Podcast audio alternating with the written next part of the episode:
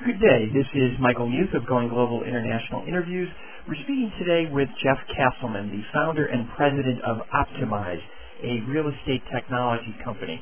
We're talking with Jeff today about some research findings that he made uh, from a National Association of Realtors sponsored trip to Asia. You will find edited transcripts of this interview available at intlalliances.com and midwestbusiness.com. So you might as well start jumping right into the questions. I tried to put them together in order first to learn more about what you do, how you do it, those kinds of things, then about your trip, and then end up with some kind of personal things. Okay. So, um, I believe you mentioned on your website what you do is convert existing analog space to digital smart space. But how do you do that? What's the difference between the two? Uh, analog space is uh, is everything that's been built to date. Um, it's uh, the 1980s, the 1990s construction, uh, not in terms of brick and mortar necessarily, but in terms of systems, uh, individual, uh, incompatible or non-integrated systems supporting whatever functions take place in that space. So what kinds of systems? Well, building systems, uh, meaning uh, air conditioning or HVAC, as, we call it, heating, ventilation, air conditioning, HVAC, um, uh, gas, water, uh, electric, uh, building security, telecom, internet. Is more and more becoming telecom, but in the 1990s when it was put into the basement of the building wasn't. It was a separate phenomenon.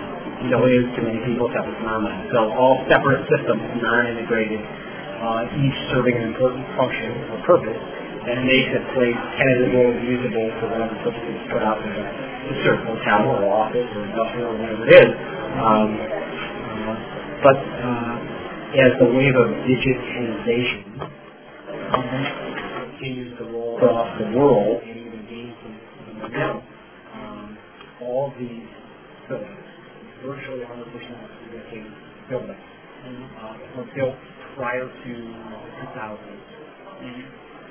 Uh, will need to go through a conversion to maintain their value, if not enhance their value. So the first point of the exercise is value preservation. The second is value enhancement. Uh, and there's always two perspectives for both of those items. One from the tenant or user's perspective, one from the owner or landlord's perspective. Uh, and they often overlap, but they can be very different. How so? Well, uh, the landlord's interested in, in maximizing the value of his property, not necessarily providing the ultimate tenant experience. The tenant is interested in the ultimate tenant experience, meaning uh, the best bang for the buck. For what they pay, are they getting the best possible value for it? Okay, so in other words, a builder might or might not want to put in the most advanced internet services because it's more expensive, but the tenants, if they're high tech, are probably going to want. There's a saying in the real estate world uh, that a, a smart building is one that is fully used. You never need to be any smarter than that. Uh-huh. Um, Okay. And that is the the experienced real estate investors' attitude towards this wave of digitization. Okay, but then alternatively, if it's not leased, it would behoove a builder to add amenities to get it leased. Ten years from now, all buildings are built this way, mm-hmm. and buildings that were built prior to that time weren't built this way, and mm-hmm. you're a user mm-hmm. deciding between the two sets of buildings. You're going to choose the one with the bells and whistles of the day, be it technology, amenity, or otherwise. Uh, and the owner of the older building who didn't choose to invest uh, in making those upgrades and improvements uh, to his or her property is no longer going to have a building that's worth what he or she thought it was worth. It's actually worth less. So that's the dynamic of value preservation. First, you want to ensure your asset, which is built to last, withstand the test of time. Right? We're building buildings the last 1,500 years, not the last five years. Uh, and the lease cycles are five or 10 or 15 years. You're going to have a series of tenants come and go over the, the, the life cycle of the asset. Uh, and you have to keep pace with the changes that occur during that time. Uh, so it starts with putting the right infrastructure in so that you can change with the times without having to tear the building down and rebuild it. Right? So you need sustainability and flexibility, uh, both in terms of uh, aesthetics and usability, but also infrastructure.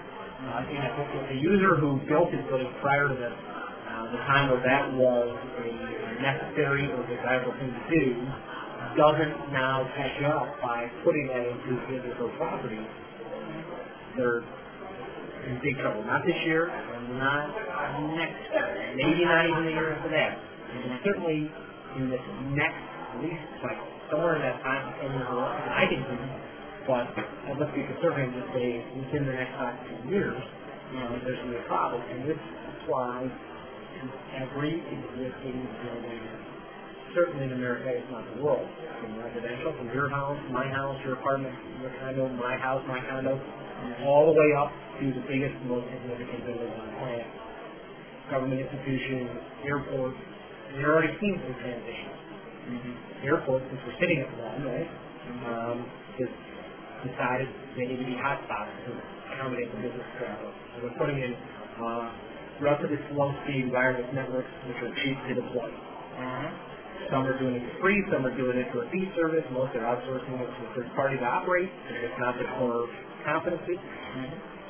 Uh, that, let's just call it one tenth of the way to that conversion. Mm-hmm. And that conversion can take place, the transition can take place all at once, right? Or it can happen a little bit at a time. Uh, and a lot depends on your budget, a lot depends on your appetite, a lot depends on how well leased you are or not at the time. Um, but I think what you'll see is the biggest infrastructure, such as airports, convention centers, government buildings, um, major educational institutions, hospitals.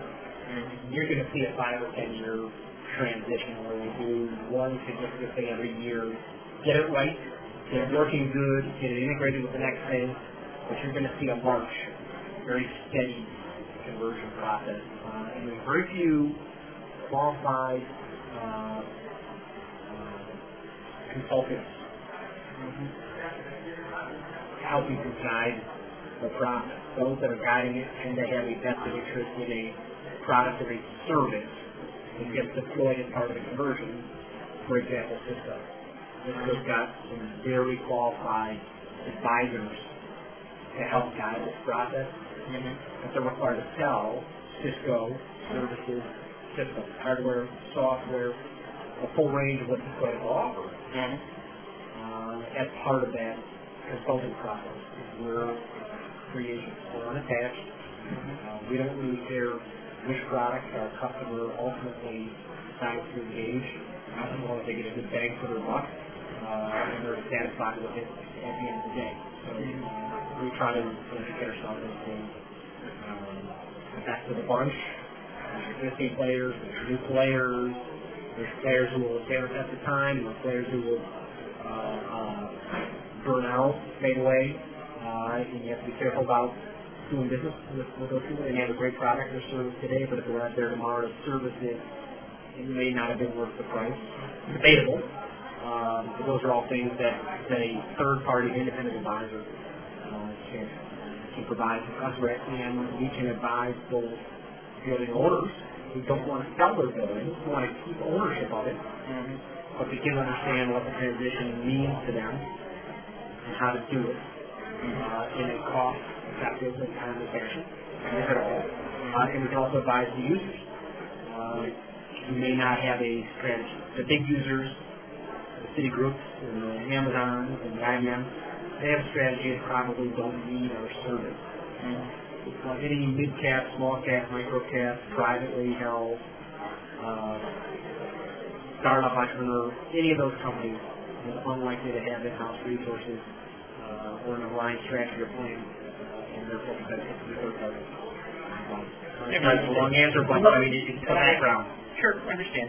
Um, I mean, it sounds like that mirrors the real estate industry. In other words, there are buyer side brokers, seller side brokers, and in a sense, you kind of reflect that. You know, owners versus tenants, so on and so on.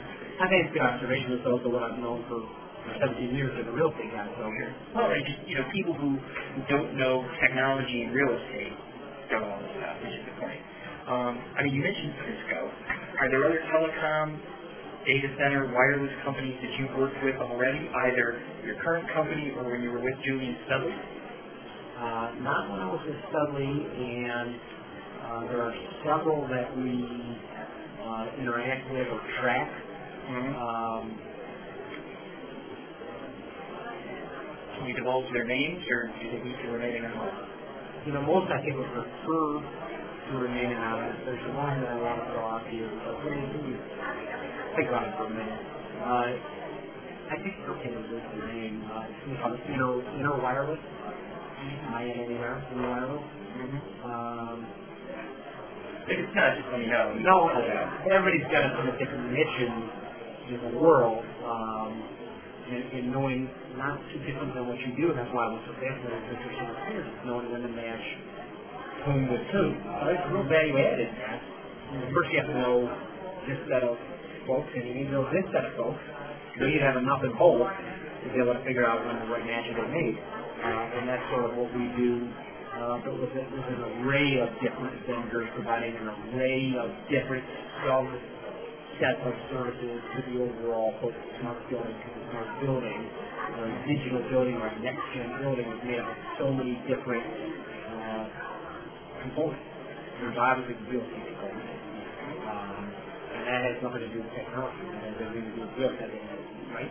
Brick and mortar. conventional financing, brick and mortar, location, location, location, economy, interest rates, uh, user demand, um, aesthetics, uh, architectural design, zoning, permitting, right? I didn't that had technology at its forefront. And then they're using technology to enable those processes. But that, those are real dynamics.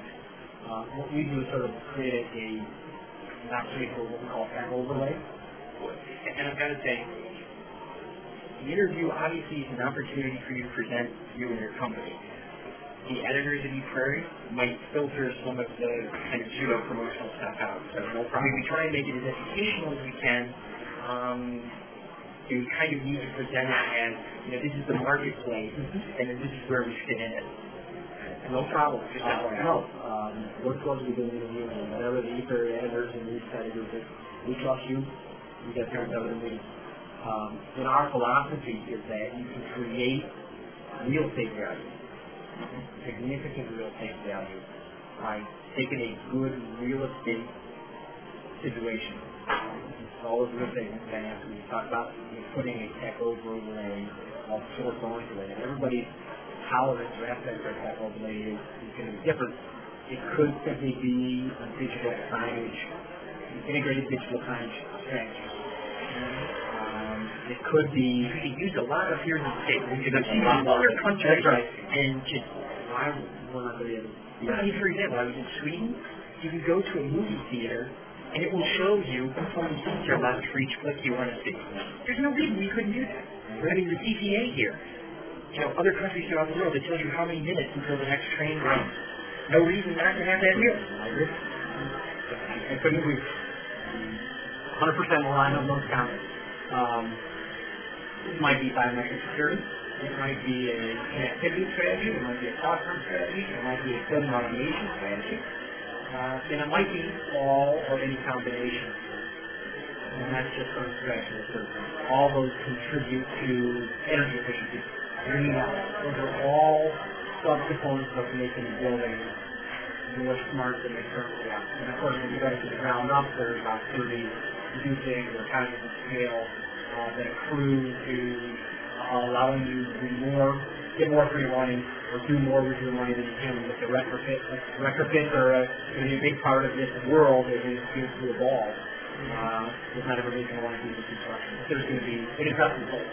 Well, I'm, I'm curious though, because I mean, it sounds like there's an impending change, maybe a big change, but that it hasn't really started yet.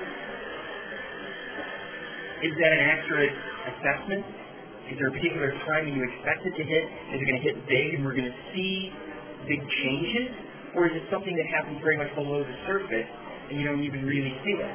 Well, I, it's a great question. I think there's really two answers, or two, two parts to the answer. Uh, there is a, a, a bleeding edge, cutting edge world of service providers and of products and services, uh, which is quickly moving to address this world.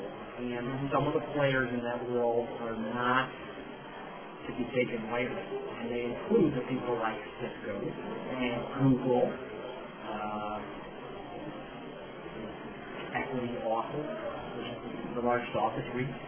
Um, there's some really significant players, each with a concept of what their slice of that pie needs to be or ought to be, and are intent on pursuing Microsoft. They, they're all figuring out how they can play that space. Um, and For example, was the equity office folks who got the screens in elevators as you're going up? Or is that you know what? There's a lot of a lot of landlords who do that now, and I'm not sure if it's credit for being first and It would surprise me if they did that, but I couldn't tell you that. for a fact. Um, those are just little tiny of Exactly. I mean, I'm just trying to think of things that people can relate to where they can see the things that you're talking about. uh, Stevens, um, um, training, right? Once you want to training as HVAC systems guys, so they see themselves as, or see themselves as becoming this smart building systems guys, because they see their HVAC world being more directly integrated with other building systems that operated together as a whole team. And, uh, so they see that conversion uh, and are trying to get a little bit ahead of, of the curve uh, in terms of being a third party uh, free agent advisor. We think we're a little bit ahead of the curve, but there's a whole world of, of small, medium, and large companies trying to carve out their niche in, in this quickly evolving world. The second part to the answer, though, is that the transition would largely be subtle, if not transparent, because uh, if you're not purposely looking for it, and one day you go to the airport and Wi-Fi isn't at the gate, and the next day you go and it's there, you might go, hmm, wow, cool, but it's probably not going to rock your world. if you go back a year later, uh, and you now have the ability um, to interact with um, the purchasing of something that you see, uh, or a kiosk, you know, uh, or a paperless, or a personless gate with all kinds of biometric security, right? It's not going to be transparent, but it is going to be a fairly subtle, um, steady transition because we're now talking about period of a couple of years. Uh, and I think most people, I think I think the mainstream experience with this will be that of a fairly steady, fairly subtle, often transparent convergence of things where their comfort in a building, which is now operating entirely differently than it used to be, which is good for the owner, right? He's saving money, he's operating efficiently, he's creating value for the building, but the user or the casual or occasional visitor to that building can't really do.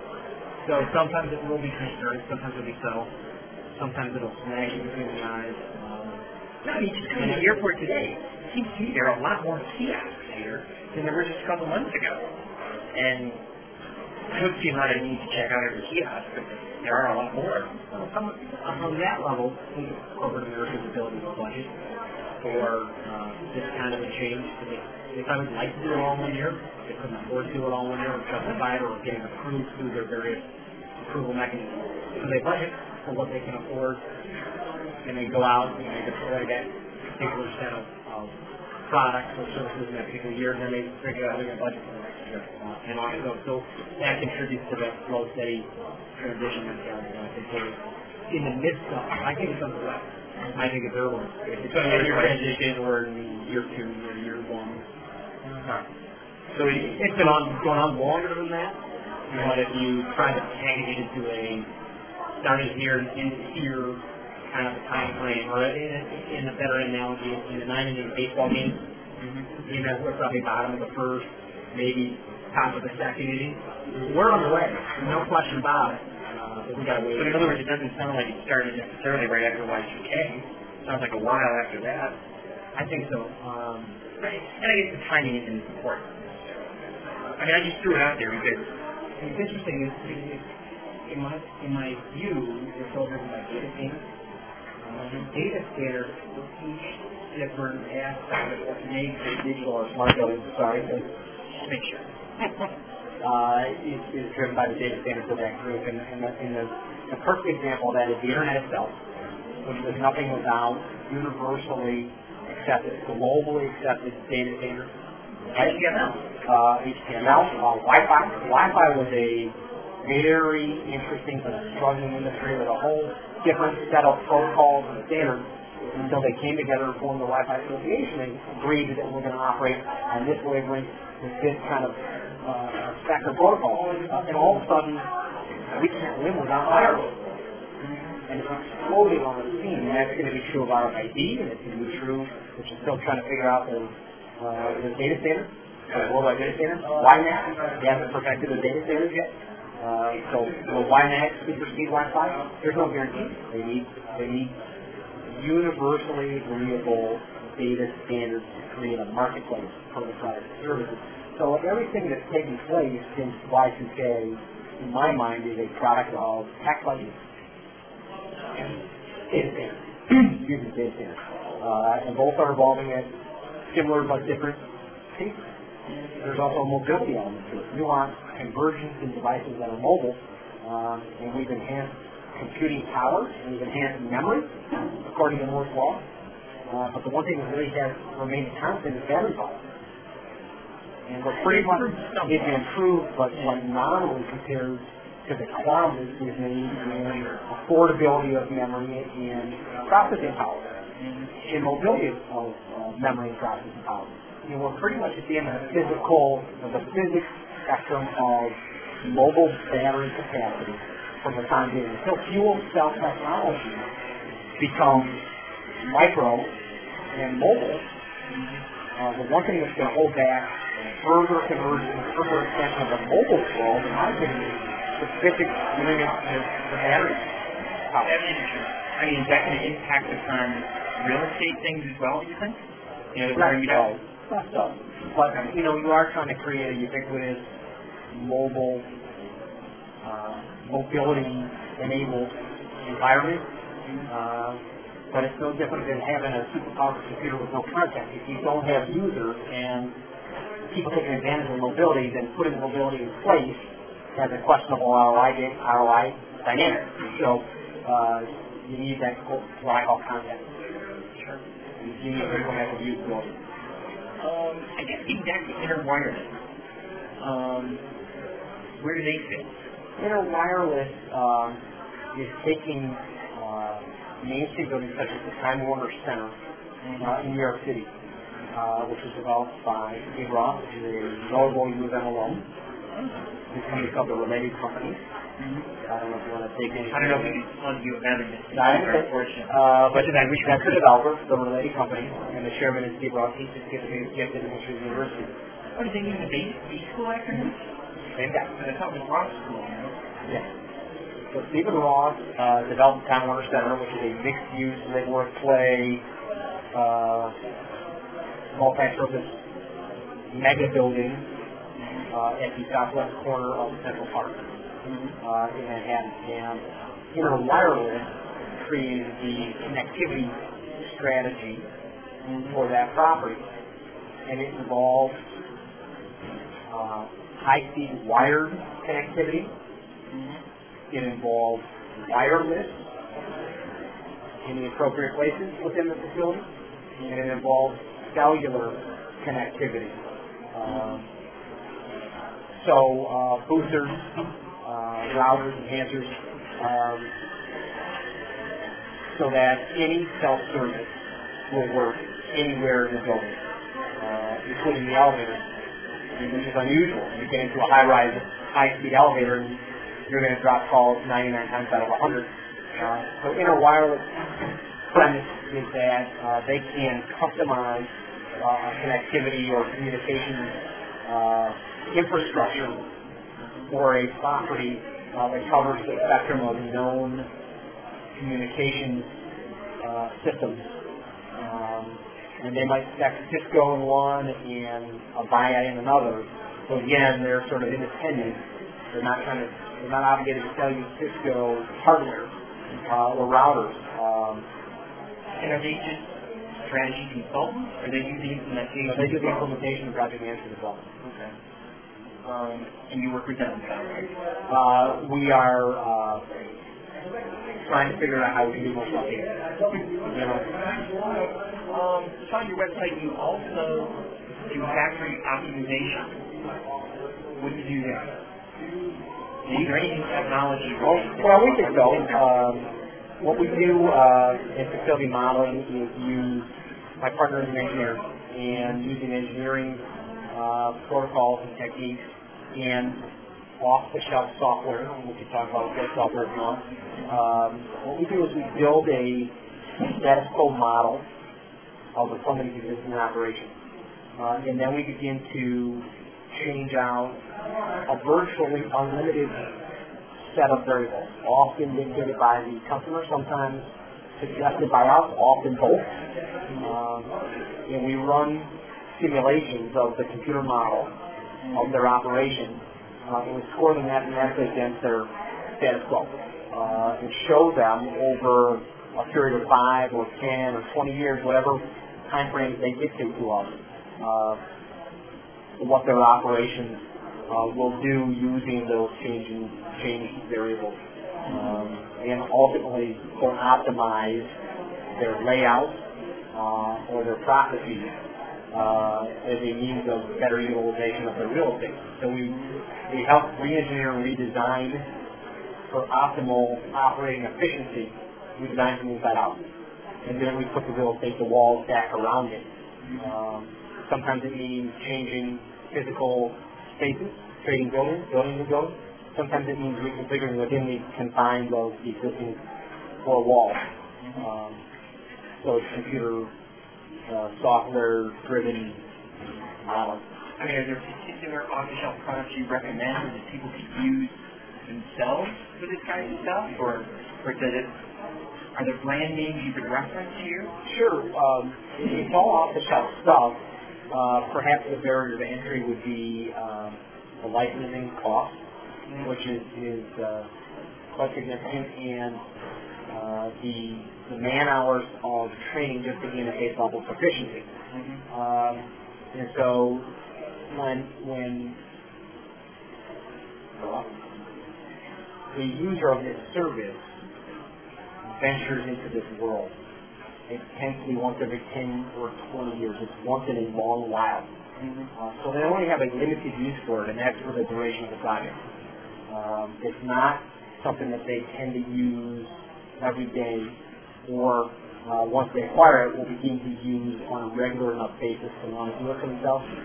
In theory, or what we would suggest to them is that they're better off finding a consultant, also somebody like us, uh, who's already acquired the software and uh, spent thousands of man hours on it as opposed to 75 base hours in a baseball proficiency uh, that can do the custom programming, the interpretation, uh, and can do it in a time efficient way so that they don't have to A, buy the software, B, find somebody to train on it, uh, and figure it out longhand. Where maybe they can save money, we think they probably lose money in that proposition for what we charge. Um, I know it's not the kind of stuff you want to hear in the tape, but No, uh, uh, there's honest objectivity here. So. you know, there, there's a real niche for us in this world, uh, and while there are several people doing simulation, we have yet to find anyone else who's married it together with traditional real estate, commercial real estate service. So now it becomes one-stop shopping. Uh, and the point of differentiation is not that anyone else who might suggest that they also do computer simulation is that once they're done the simulation, they take their fee and they go home, and they leave the user to then go find some user and then implement the solution. Mm-hmm. We do both. Well, yeah. That's the- always powerful. Right, we, we, we marry the two. Um, the software includes AutoCAD, Um, Yeah, but it sounded to me like it's not good other CAD uh, we use AutoCAD. We, we, we do. Uh, the, the important part of this is that some of the the tools we use are static modeling, which involves uh, quantitative analysis Mm-hmm. and spatial relationships, but does not have motion. Mm-hmm. Static. Uh, we also use dynamic modeling tools, which is actual 2D or 3D motion. So anything that's got repetitive motion, a process, Mm-hmm. we can study, analyze, tweak, redesign those processes, and show it to a customer graphically. The interface the emotion, um, and those are what we call dynamic models. Uh, and each of our customers uh, has different needs. Some want both, some want one, some only want the other. Uh, so we offer both products. Uh, on the on the uh, the static side, we have AutoCAD. Uh, we have Factory Plan, Factory Flow, uh, and Factory CAD, and those those last three are all overlays onto AutoCAD. If you don't have AutoCAD, those three wouldn't work. So Sure. you need AutoCAD as a, as a precursor uh, prerequisite to those. Uh, we also have ProMod, which is a dynamic modeling software. Uh, we have 3D Studio Viz, VIS. Um, and we have uh, Active Plan, uh, which gets into uh, asset management, asset management modeling or multiple building uh, scenarios, uh, which is dynamic. And uh, we're experimenting with uh, a variety of different 3D dynamic software uh, products uh, because we're, we're seeing in a, an increase in the interest level from our customers and having 3D versus 2D. It doesn't change the analysis at all. The analysis is the A little fluffy, but, you know, It's- that's what you want a- to see, what people... It's a graphical interface, but it does help people get their arms around what you're talking about. Some some uh, accrue to the map, some accrue to the graphical interface, uh, and that's what gets it done.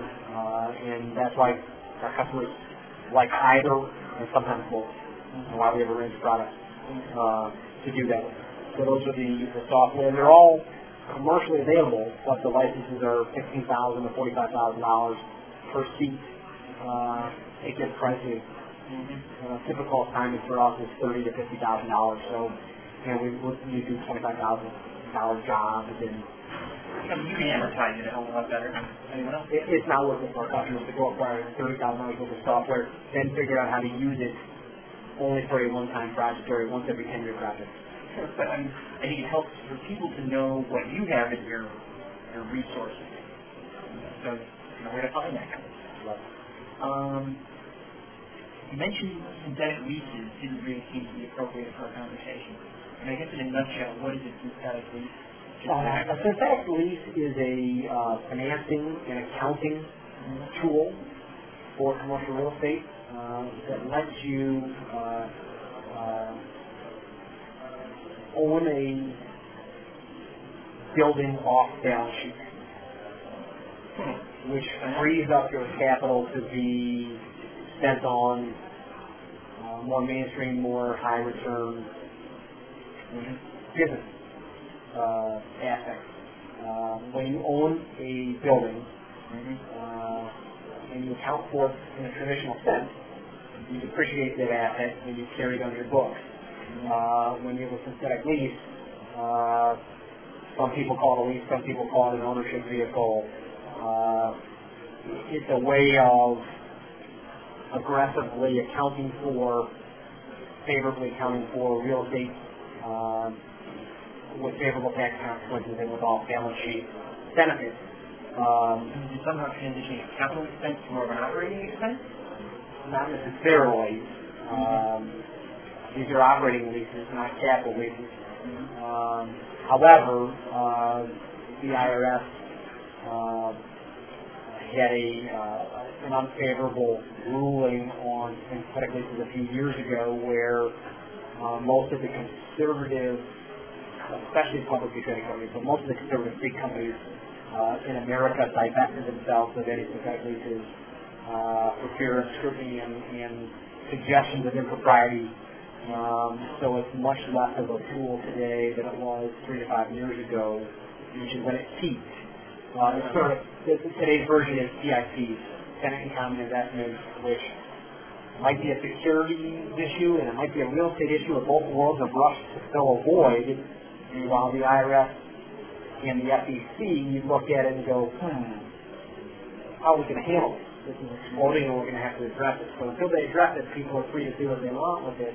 Uh, but the days of TICs as we know them today are going to come to an end probably sometime during 2005, and they're going to rule that you need a real estate license to transact TICs, in which case security dealers won't be able to, or you need a securities license to transact TICs, in which case real estate people won't be able to, or that both are qualified, subject to further licensing, or they, they, they are going to come out with some sort of a uh, of an official position on the matter, in literally in a day. Uh, and that quote loophole in the system will then close much the way competitive it really doesn't have a whole lot to do with technology. Okay. It's a, it's a overthought, over-complex accounting vehicle for people to be aggressive with their, their real estate. It's not the term, yeah, that might be interesting. So, um, I mean, talked about it a little bit, but how progressive is the real estate industry in terms of investing in new technology? The commercial real estate service industry uh, is famously slow uh, especially as compared to the residential industry uh, or many other uh, mainstream industries, even non-real estate. Um, the hospital, the medical hospital industry and the commercial real estate industry are probably the two slowest uh, industries to, to uh, fully engage or, or fully, uh, fully adopt aggressive technology practices, products, and services. Um, but again, the transition is underway. People are finally uh, budgeting and self-educating and beginning to uh, to put it to work. And it, for it. Now, do you see any differences in Chicago, in the Midwest, nationally, and we're going to get to internationally shortly? No, uh, in a general sense, no. But there are communities and I don't. I mean, I gotta believe San Francisco, Silicon Valley is more progressive. Um, not necessarily, believe it or not. Um, there's there's there's spots everywhere, uh, and somebody's digital appetite is not uh, is excluded from a farm or a barn or a uh, 100 acre uh, dude ranch or, or a mountaintop lodge any more than it is Silicon Valley or CBD Chicago. Um, there's an appetite for it pretty much everywhere you look, uh, and it's growing in its critical mass uh, and its mainstream nature. So um, a couple years, and it's changing so fast that a couple years ago you might have said, well, Austin, Texas is is uh, is off the charts, and Silicon Valley is off the charts, and Boston's off the charts. Um, Chicago was gaining some momentum, whether it still has it or not is certainly open for, for discussion uh, Philadelphia. Yeah, CivicNet or the desire to uh, uh, uh, to land the Super Collider, which is underway now. Um, um, being the home to Motorola and having Motorola move into the city to tap the, the labor force that they want. There's all kinds of reasons, all signs that Chicago was getting it, uh, what I would say. Now Philadelphia, Philadelphia is making they're well on their way to making the entire city uh, a free Wi-Fi network. Um, it's not on the drawing board. Uh, deployment and execution is underway. Um, uh, Austin is doing some tremendous things. Uh, they have digitized parking meters. They have e-government. They have uh, their own electrical utility that they own and operate because they recognize that oil is a finite commodity. Uh, over the next 30 to 50 years is going to cause enormous energy problems for their community. If they don't proactively do something about it now, uh, they're going to have to react to it later, which is a position they'd rather not be in. So they went they established their own electrical utility to serve the entire city. Um, uh, so there's all kinds of of uh, communities And I don't mean incorporated cities or villages or towns, but, but critical masses of digital, digitally interested users uh, that are popping up everywhere. Uh, And say users, though, is that the exclusion of builders and developers? Is it users that are using it, are pulling it along? good question. Um, And for example, you know, the eBays of the world, the Amazons, are they the ones who are requesting enforcing, you know, real estate agents, brokers, whoever, to do this stuff? Yeah, sometimes we equate to uh, the internet, uh, where before the internet existed, there weren't a whole lot of people running around saying, if only somebody would invent the internet, I could be so much more effective at my job, I could be so much more efficient with my time, I could connect with so many more resources and people and tools.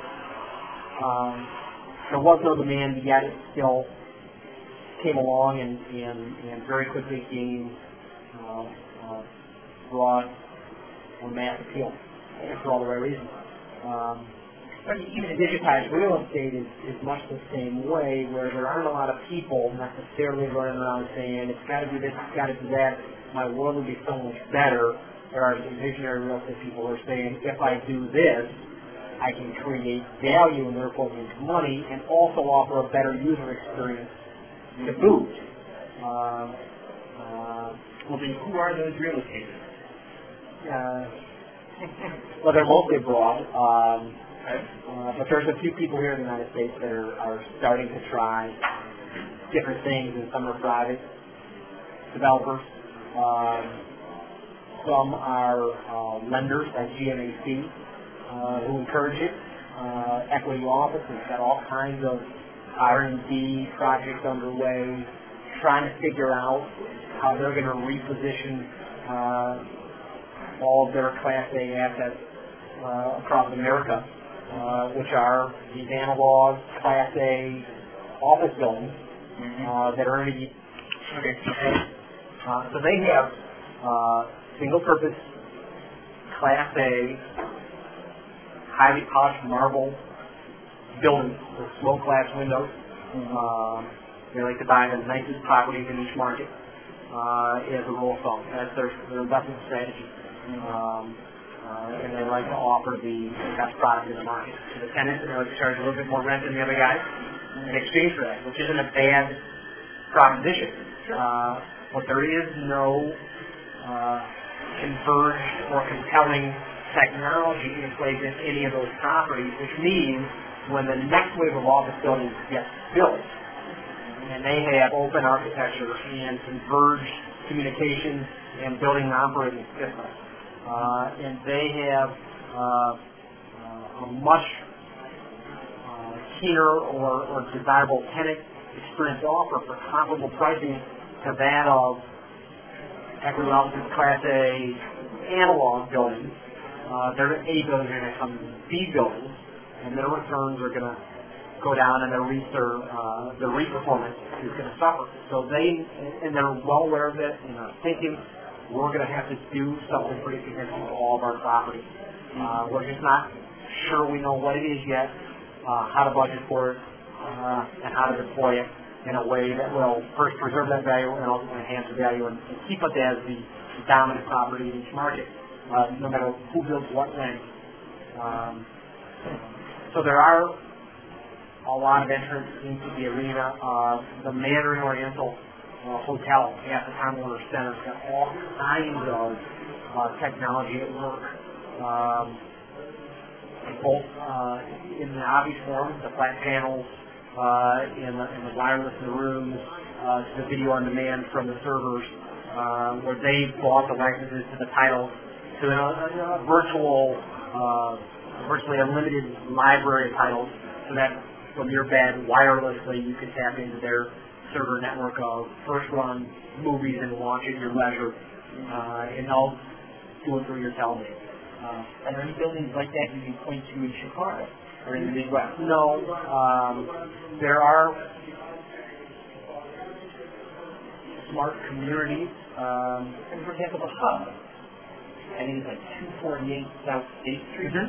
which is supposed to be a high-tech center. Incubator, all that kind of stuff. Right. With all of the latest and greatest technology. I'm not sure if any of that ever got implemented. You know, uh, I haven't been in the building in, in four or five years.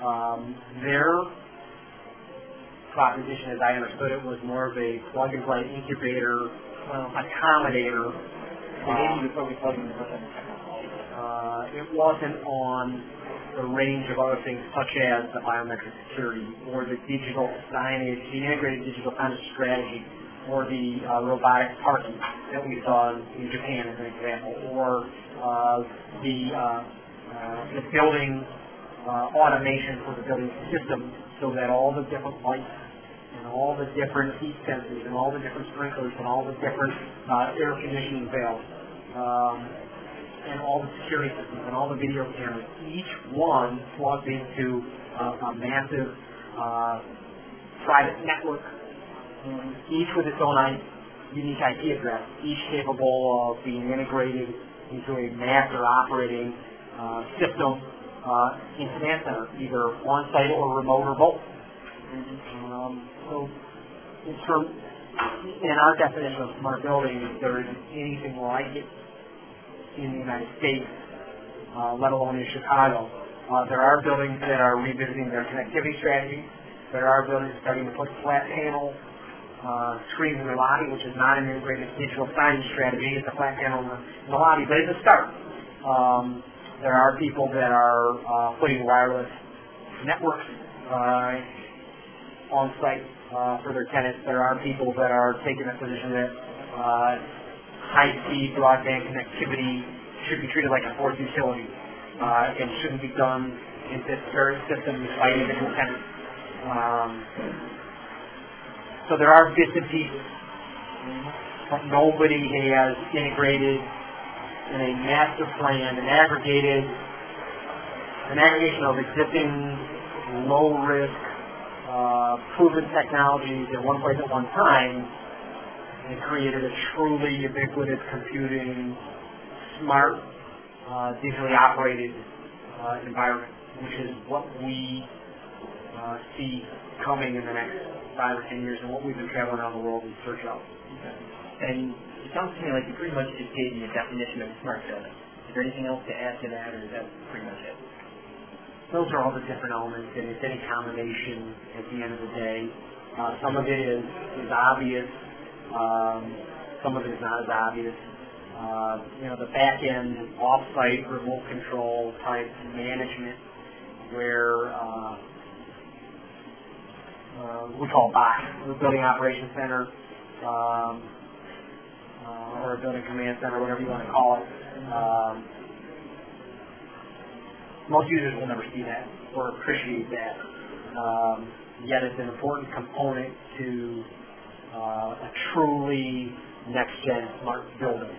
Um, another component might be uh, environmental sensitivity, the ability to harness en- energy uh, as efficiently uh, and harmoniously as possible, uh, which sounds uh, you know, this sounds granola or uh, too too far out there, but in fact, I think the real estate world is just starting to appreciate what higher oil prices over a sustained period of time uh, mean to the operation, construction and operation of the property, uh, and the fact that they better fairly quickly, fairly comprehensively come up with new strategies and systems.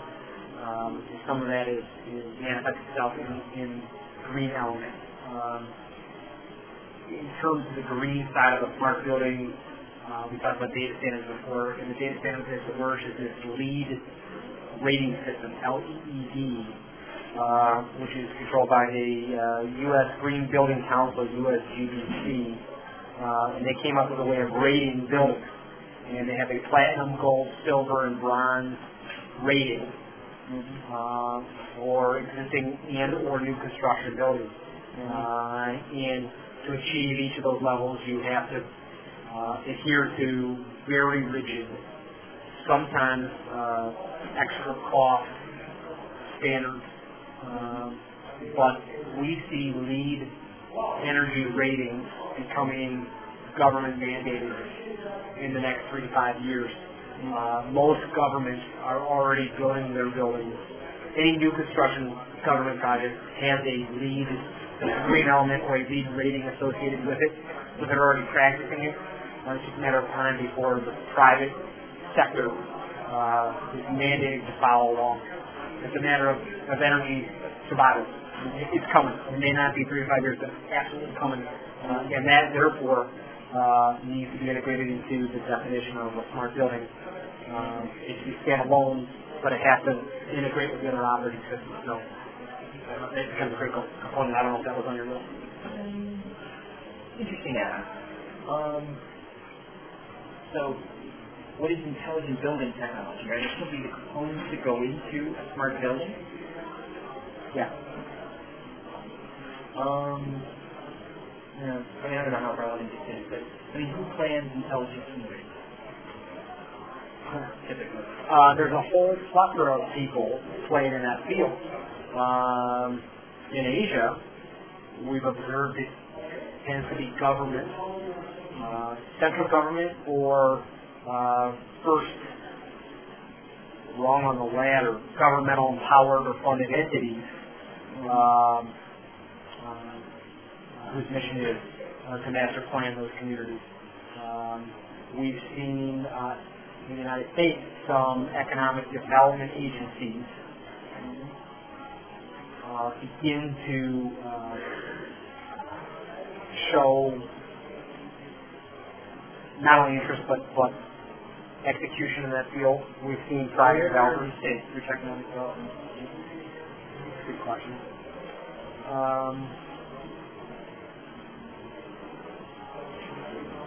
yeah, so let me get back to. Okay. I'm drawing a blank right now.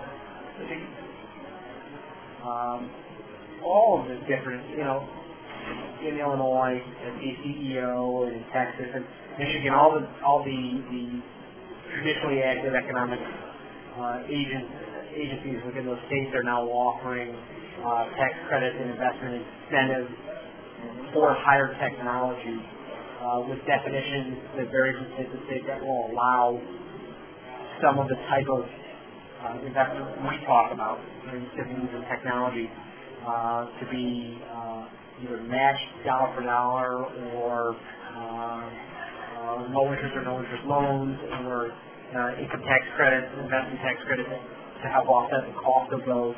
Um, Texas and Illinois and Michigan in particular uh, are doing a fairly good job. I also saw where Illinois created the Illinois Technology Fund uh, to invest in technology uh, startups um, um, or in technology. They don't invest directly in companies, right? They invest in funds that invest in companies.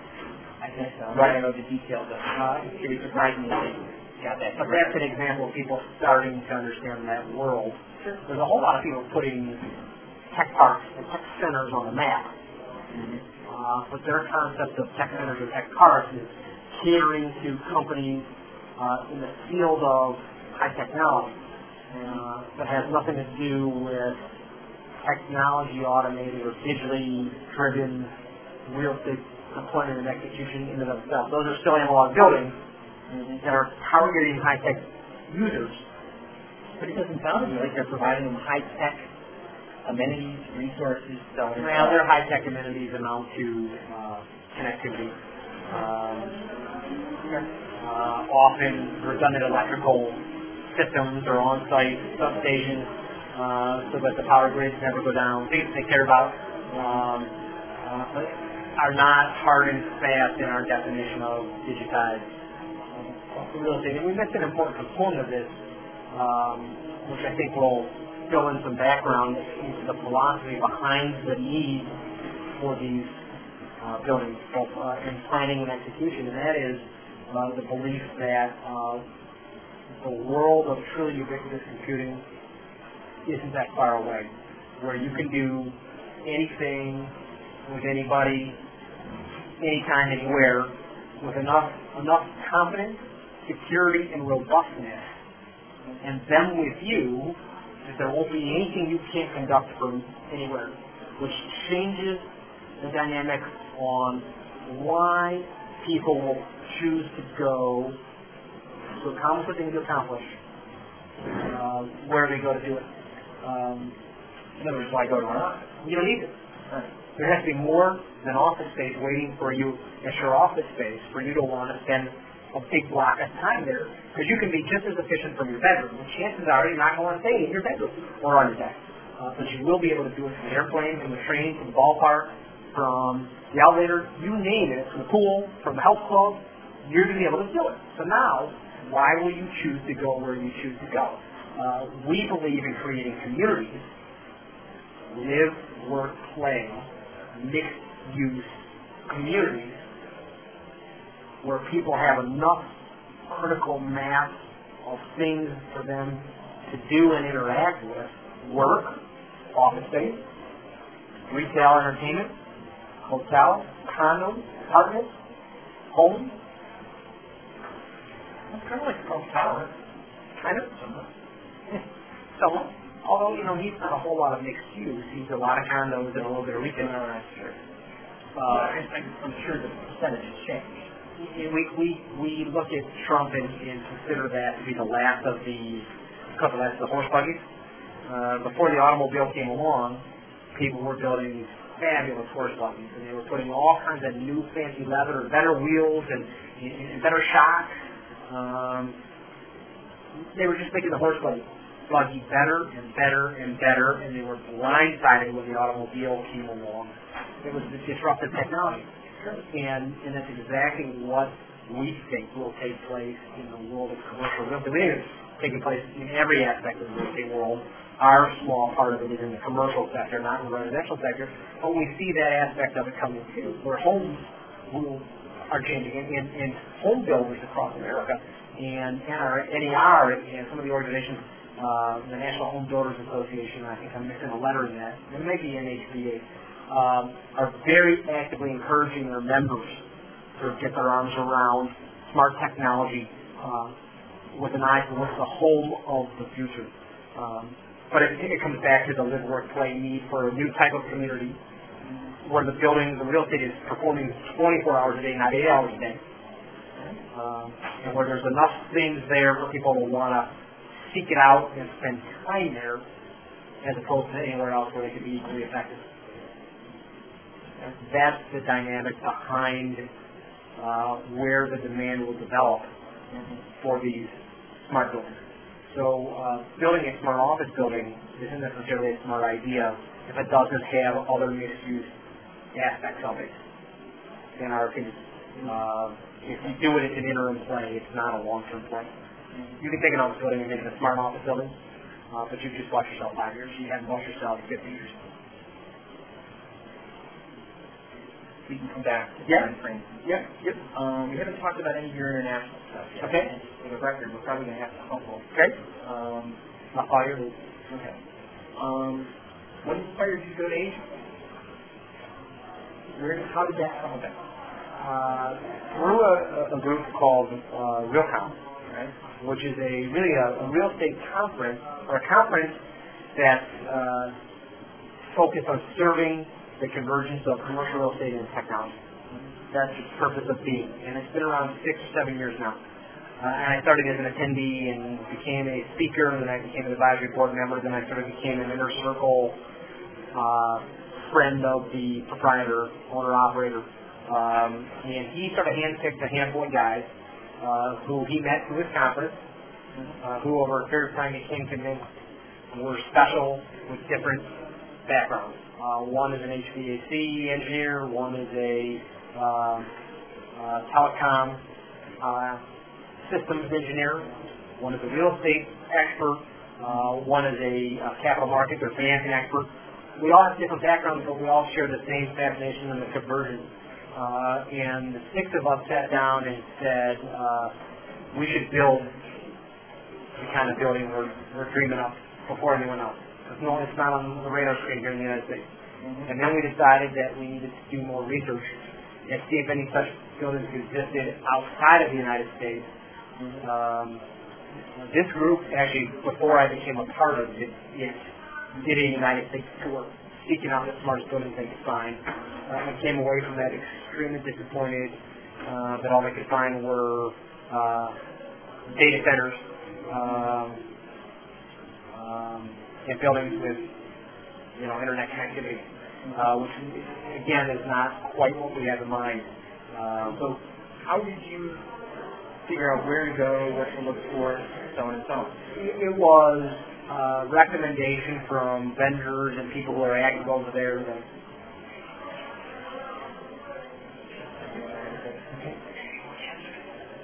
Yes, Carol. Um, at the airport. Yeah, well, I'm interviewing a guy for my column. Yeah. What do you need? Yeah, I'll get back to you in about an hour. Okay, bye. Um, we were we were told at uh, a conference about a year ago, now about uh, two Junes or Julys ago, so a year and a half ago, almost two years ago, uh, that if you're interested in seeing truly smart digital next gen real estate, you need to go to Asia, uh, where that's all they've been building for the last three or four or five years. So who did it disclose this? Uh, these are uh, attendees at the Realcomm conference. Um, In other words, from Asia. uh, no, they were Uh, people who visited Asia. people who've been there who just saw it firsthand. Mhm. So it's more of a word of mouth thing. So we started doing some research. We, we utilized our, our network of contacts and said, you know, if we came to Tokyo, we were looking to see this kind of thing, is there anything to see? And it turns out there was. And we found it. And we found another and another. And when we critical mass in a city, that city stayed on the list. Um, Critical mass being what? Three, four, five? three, four, five things to see. Uh, if there was just one thing to see, it wasn't enough to justify a, a visit to a city, no matter how desirable it might have been to, to see that thing. Because we had to be hyper efficient with our time. Uh, we came up with uh, 36 or 38 projects in uh, seven cities in five countries, and we covered all that in 12 days Okay. Um, by seeing three or four days. Gotcha. You made two trips over there? Yes. When? uh, February of 2004 and March of 2005. Got it. Um, I who's on the trip? You kind of went over that. You said 15 engineers and uh, so on. The seven cities, I believe, were on the Realcomm site when I found them there. Uh, our, yes, we, we were largely redundant with our first trip. Um, our second trip was the first official organized Realcomm Asia pay money to attend trip. The first trip was personal recon by some guys who had a, a common interest uh, and paid, for uh, out of our own pockets. Uh-huh. Um, and so uh, we came together after we returned to the United States, after the first trip, and sort of ranked what we saw in the cities or communities that we saw and the people that we met with uh, with an eye towards putting on a for-profit guided trip sometime in the near future. Um, So the first one is essentially research. The second one was this is what you need to learn, you know, for attendees Exactly right. We didn't hit all the things. We hit most of the things, we didn't hit all the things. For instance, we didn't go to Beijing the second time. We went to Beijing and China the first time. We didn't think there was enough to go back there for the second time. Although one of the, the best buildings in the whole trip happened to be in Beijing. But going there for just one building just didn't justify it when you're trying to cram in all the other stops and all the other places. Um, so there was a difference there. Um, we also came back so overwhelmed by what we saw um, that we were trying to figure out how to get the word out to the relevant communities and people. Uh, they need to, to educate us on what else is going on uh, in other places uh, so that they themselves can bring that back and impact or influence their own networks or communities. We can't do it all by ourselves. Uh, the digital aptitude of the societies in the places that we visited. It goes so far beyond commercial real estate.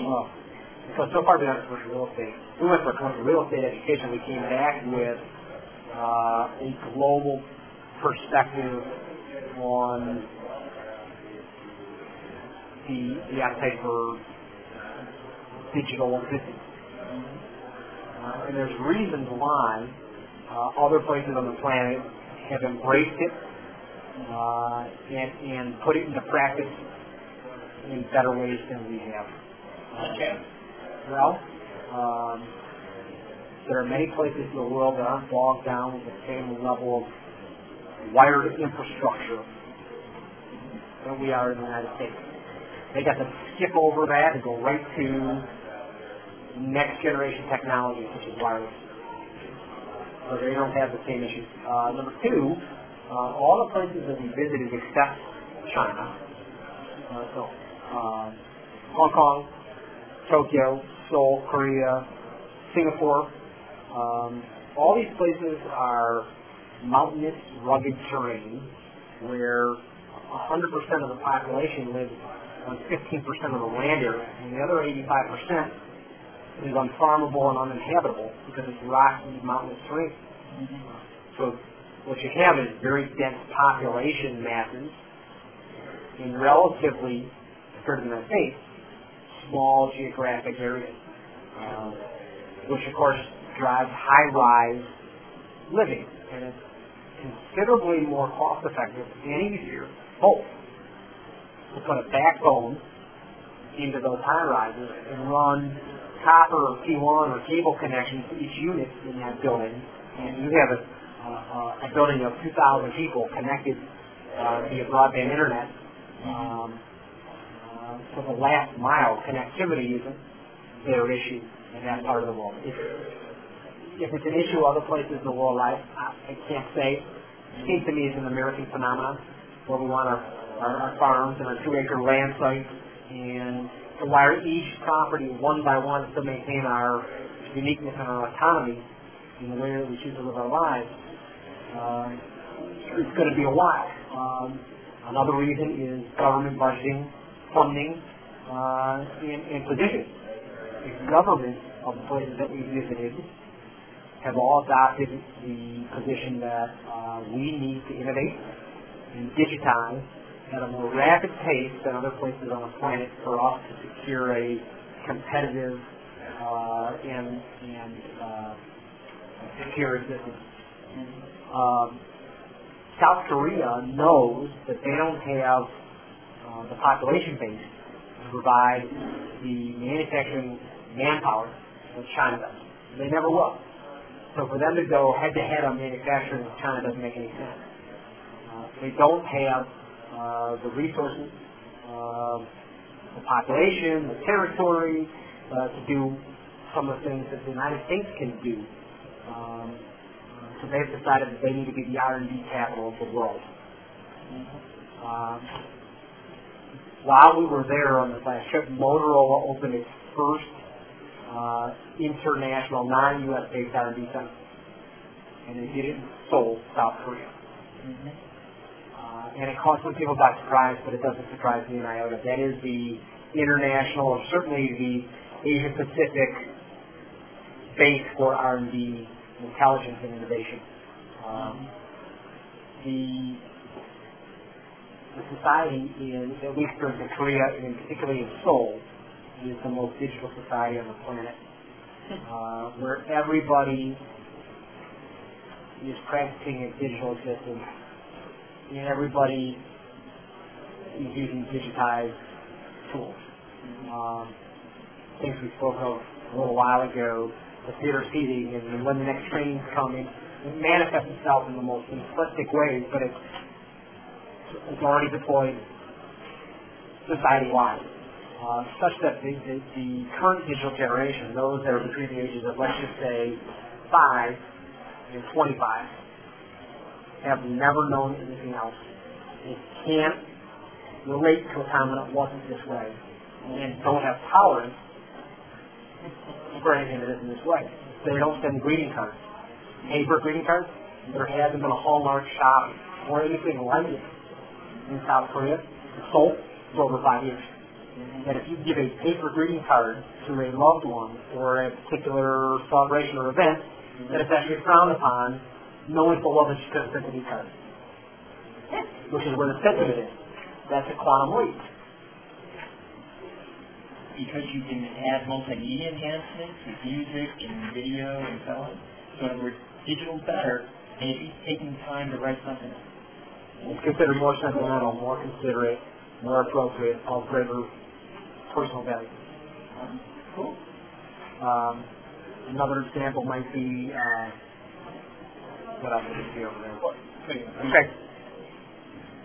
I know people are probably we're not able to through all this. Okay. So maybe what we can do is get through as much as we can, and maybe some of them you can just answer on your own. Okay. I mean. Yeah, fine. Just let me know what else you want to tell me. Um, I believe you said this is a worldwide effort. Have you gone to other countries or other parts of the world other than Asia? Do you have any basis of comparison there? We've been to the, uh, the UK. Uh, my partner has also been to Dubai. Uh, I did not go to Dubai. Uh, I think that's. Dubai.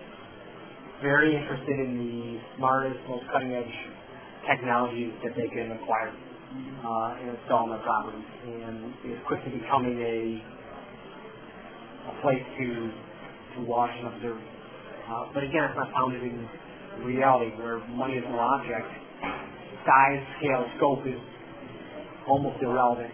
Everything that they do there is so over the top that these are things that won't necessarily be duplicated in the United States or don't necessarily have an ROI, ROI dynamic that will uh, export, if you will, to the United States.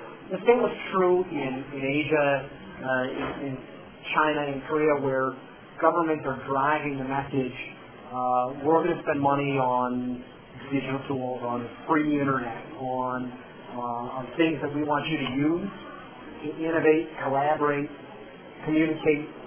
Um, these are tools that you need to use to get ahead. Uh, that's not going to happen anytime soon in the United States. The per capita tech spending there is $16,000 ahead. In the United States, it's less than 1000 ahead. Um, there's, there's all kinds of differences. In Asia, the government, if they see an opportunity to put a smart community on the map, will physically move thousands and thousands of pe- peasants off of what used to be undesirable land, which has become, right in the path of development, become desirable.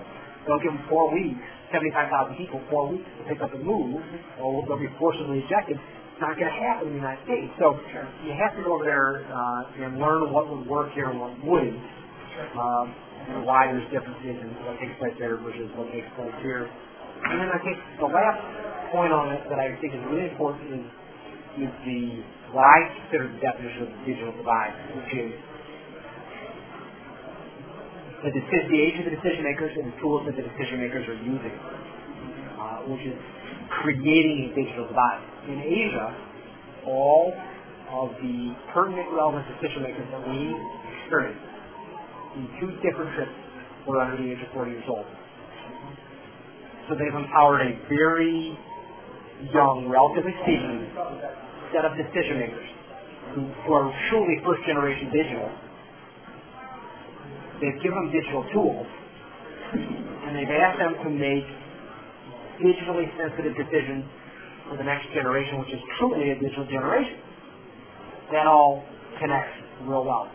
Now come back to the United States and in a very general sense, and, and I mean no disrespect to anybody over the age of 40 years old. However, we have a lot of decision makers bureaucrats, governmental officials, uh, CEOs, senior executives, public private companies, doesn't matter, educators. We have a lot of people who grew up with analog tools, and that's all they know, and it served them very well, and they've been very successful with those tools, and it's put them in a position of decision-making authority. And now that they're there, now that they've persevered and they've achieved, what's the first thing they do? They become incredibly conservative. They're about longevity. They're about preservation. They're there. They like it there. They're close to retirement. They need to stay there. They need to get their pension, right? They stop innovating. as a rule of thumb, it's a generality. There are always going to be exceptions to this. Uh, but they embrace the tools that got them to where they are today. They don't need to learn new tricks. They're only a couple years from retirement. There's other people down the line to do that for them, in theory. Uh, a lot of these old guys are proud that they don't need to do their own email. Absolutely. But they're analog decision makers using analog tools to make a non-digital decision for the digital generation, which is still coming. Okay. And that, to me, is the definition of the digital divide, and it's one of the biggest reasons why we saw society-level differences. They're educating their kids differently. They're giving them different tools. They're making more consistent, more uh, appropriate decisions using more appropriate decision-making tools and resources than we are here in the United States. Okay. But how can you determine part of what you saw? How, how can you differentiate between the hype and what's really happening? Well, in other words, how do you know that everything that people were telling you is being done is actually being done? There's signs of it everywhere. It's a, it's a very fair question. Uh, the fact that China uh, graduated 350,000 engineers last year, mm-hmm. India 180,000 engineers, the United States 35,000 engineers. Okay, let's start with that statistic. Uh, another is that uh, according to a, a very reputable um, entity, and I can't quote the exact initials to you today, but I can give it to you uh, via email if you'd like it, um, who does an annual survey of the most innovative countries on the planet. The United States was perennial number one until this year, when Singapore, which is a place we visited twice, jump into first place, and the United States fell to sixth place. With Finland, Denmark, and I believe Sweden going two, three, four. Um, and it's a highly regarded, highly watched ranking. Uh, the fact that United States is in the first place is big news. The fact that it fell first fifth is enormous uh, news. Uh, the fact that every major educator in America with a voice or an opinion and is willing to speak on the record is saying uh, how substandard the United States education system is and how it's going to fail us in the next generation as compared to uh, other places in the planet, such as China, Japan, Korea. See, there are some textual differences there too. In other words, some of the conversations I've had with other folks is different educational systems throughout the world can train people in a very rote, specific path but it's a different kind of education. And so, you know, there's specifics you can point to, but there, there's different... Interesting. The decision makers we experienced in Korea and China mm-hmm. were all Korea or Chinese born, raised, United States educated. Mm-hmm. Back in Asia and China, trying to change their, their ecosystem. Uh, so they've gotten the best of the digital education that their local country or community had to offer they went to the United States for a college or an advanced degree education to gain that quote real world, uh, market driven, real world or, or, or business dynamic uh, that addresses, I think, what you just said, and then they export that right back to where they came from, uh, where they merge the best of what we have to offer here with the way the world really works over there. And those were the most successful entrepreneurs across the board that we encounter. And I guess my point though is I'm not saying any one is better or worse. Uh, you know, there are advantages and disadvantages to each. And it's simply part of what determines your educational system is the culture and the context. And you, can't simply take the educational system in other places and import it here. And you can't necessarily take wholesale all of what we do here in other places. They're simply different. I think it's what's said. And there are different viewpoints there too. A lot of different viewpoints. We fund our education with lotteries and gambling. Yeah. you have to see that. Um, so Canada, uh, UK, uh, my partner's been to Dubai, I have not. Certainly across the United States a couple times. Uh, we are planning a European uh, tour for uh, later this spring. I was going to say, I mean, you get Finland, Norway, Sweden. There were two uh, government IT officials, uh, IT officials from Helsinki, from Finland, on our last trip who have invited us to Finland and They're arranged in a couple days of, of stuff to show, starting with Nokia, then working right on down the line. Um, they haven't had a paper check banking system in over 30 years. Why you're You know, it's amazing when you stop and think about it. For 30 years, this guy came to Berkeley to be a visiting professor, rented an apartment, called his landlord, and asked for his EFT number so that he could pay his rental time. And his landlord said, I don't know what that is, and just open a checking account and pay you a check like everybody else. And he hadn't written checks in 30 years and couldn't believe the attitude that he encountered. This is Brooklyn.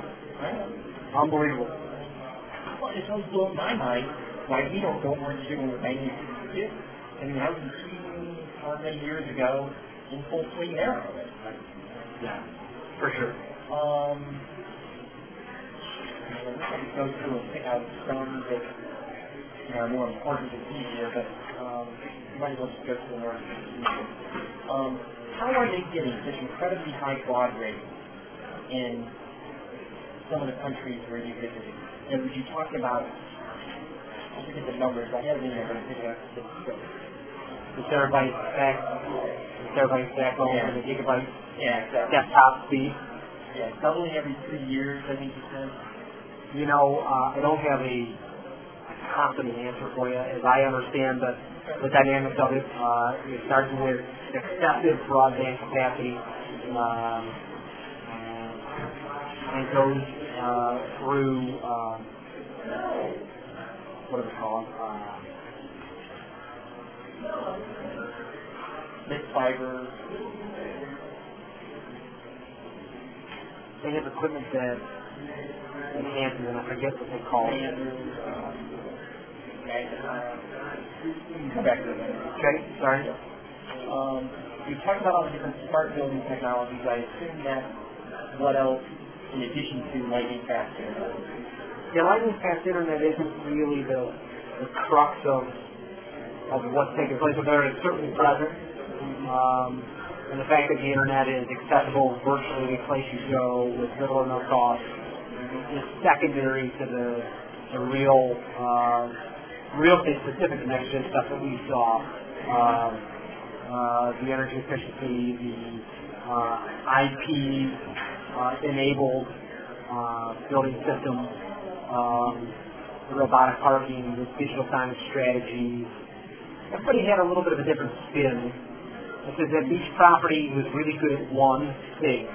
And we got the benefit of going to each property and saying, let's take that one from this property, and this one from this property, and this one from this property, and let's aggregate them all one place at a time, and we'll have a whole new kind of an animal. So we never really saw the comprehensive, fully integrated, mixed use, functional in operation building that we dream of building uh, and operating. But we did see the uh, IP uh, based remote operations for one building. The robotic and parking in different buildings Frankenstein. to an extent, uh, but only to the extent that it, it, it has a viable business uh, uh, plan. Uh, you know, you have to be able to conventionally finance one. Uh, uh, conventionally finance it, which is no easy task. Uh, again, because you're dealing largely with lenders who are more likely to be uh, like my analog model than my digital model, who aren't necessarily going to get it or appreciate it uh, or understand it. Uh, although that's I can I can I can get it, you know, find the right guy. So you know, I can I can get around that, but that's you know one off. It's just one obstacle. Zoning is another. And zoning in the United States goes back uh, to the 1950s. You know, the city of Chicago just went through a massive zoning uh, rewrite first time since the 1950s, um, and uh, the conventional wisdom in the 1950s is that you need separate uses and separate separate places. You need your office people over here. You need your residential people over here. You need your retail people over here. You need your schools over here. Uh, and what the world is really coming to is this ubiquitous community concept, right? This new urbanism, where what you have is live, work, play, mixed use components all in one place at one time. Mm-hmm. But that creates a zoning conundrum for a lot of big municipalities uh, who are still operating according to 50-year-old codes and ordinances. Right? And so that's a stumbling block. It can be overcome, but it's a stumbling block.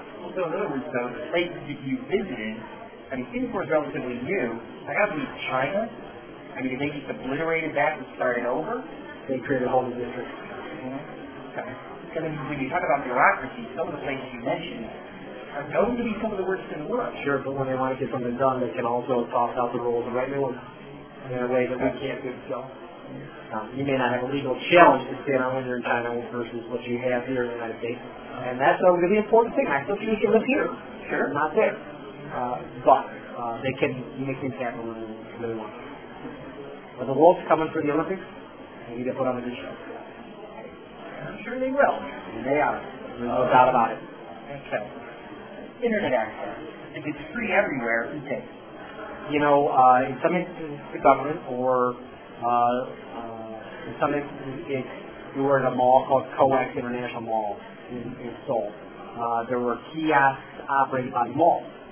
Um, there were kiosks operated by Microsoft and Vital.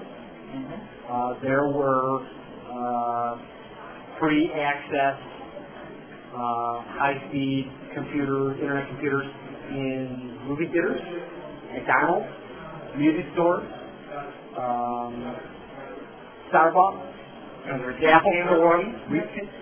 Everyone's given it away for free. It's just a, it's a given that in that society, people want to be on the internet for short, whether they're checking email or whatever they're doing. And you're talking Korea. Korea, Or or places as uh, mostly Korea. Um, getting free internet in China or Japan or Singapore and Malaysia, which we went to the first time but not the second time, was no problem. But it wasn't as everywhere.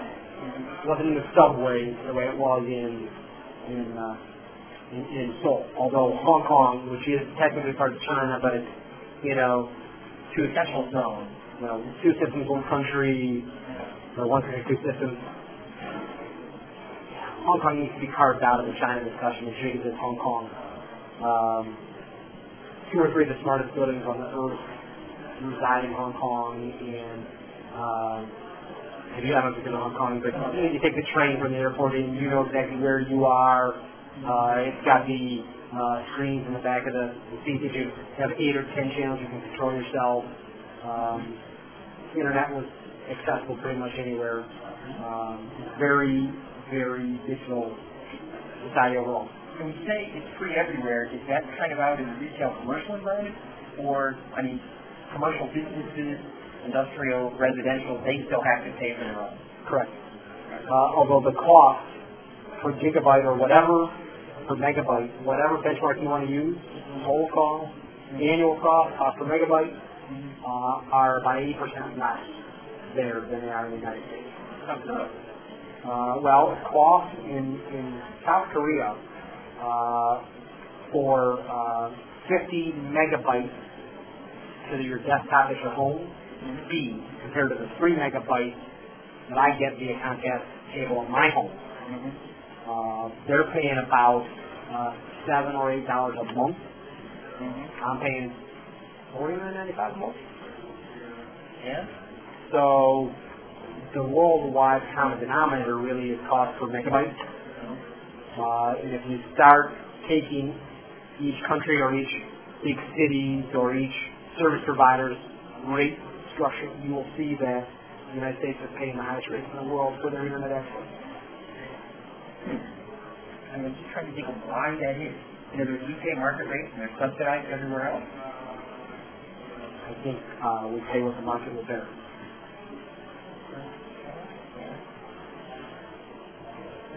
Now you remember the, the deployment cost for the operators in a place like Seoul is fairly different. Um, so are they directly subsidized or are they indirectly subsidized or is it a function of some subsidization, direct or indirect, and lower deployment costs? Therefore, they need to charge less for it. Yeah, I mean, the population density makes it there's, there's a lot of components to it that probably conspired to change the way the cost infrastructure works. Uh, they had 30 frames per second video capture cell phones a year ago when we were there. And they were going to soccer matches and you know, uh, parents were videoing and broadcasting live video feeds of their kids' soccer to the grandparents on the other side of Japan or the other side of Korea a year ago. We could have that here in the United States, but there's a whole bunch of uh, non-megapixel quality still camera cell phones to sell before we roll the next generation out. Do you think that's what the holdup is? And do you, do you think that there would not be an appetite if you were introducing it right now? Uh, I think there's a, a limited appetite.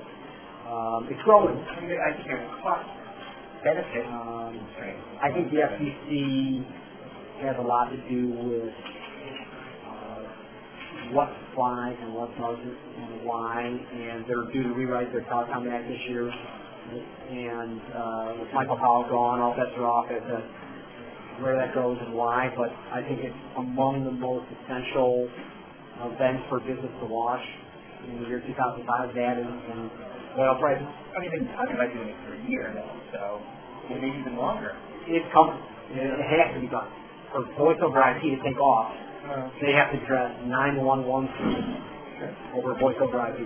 They've got to decide if they're going to attack the internet or not. They've got to decide if they're going to attack and treat voice over IP as telecom or IP.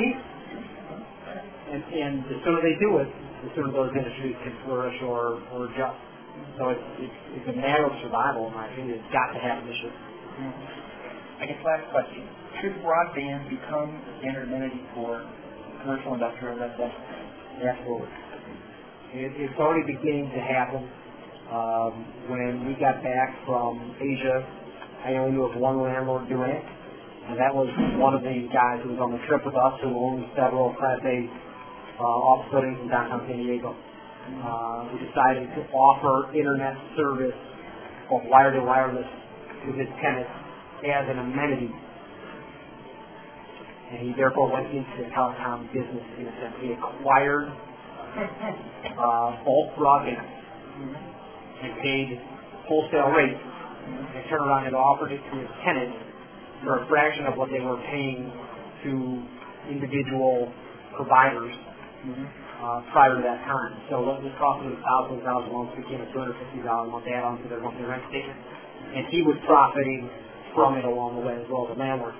Um, now uh, a whole bunch of landlords have studied the model and mostly small, entrepreneurial, private landlords and developers are beginning to adopt the strategy, but everybody's studying it, trying to figure out do they want to be in that business, do they want to outsource it.